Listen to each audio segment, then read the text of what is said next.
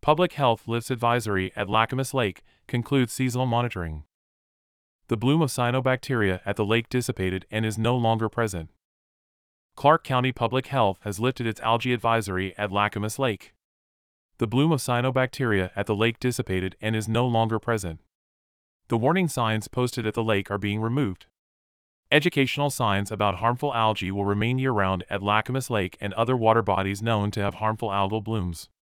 Public health encourages people recreating in the lakes to continue to watch for floating scum and avoid direct contact with water in those areas.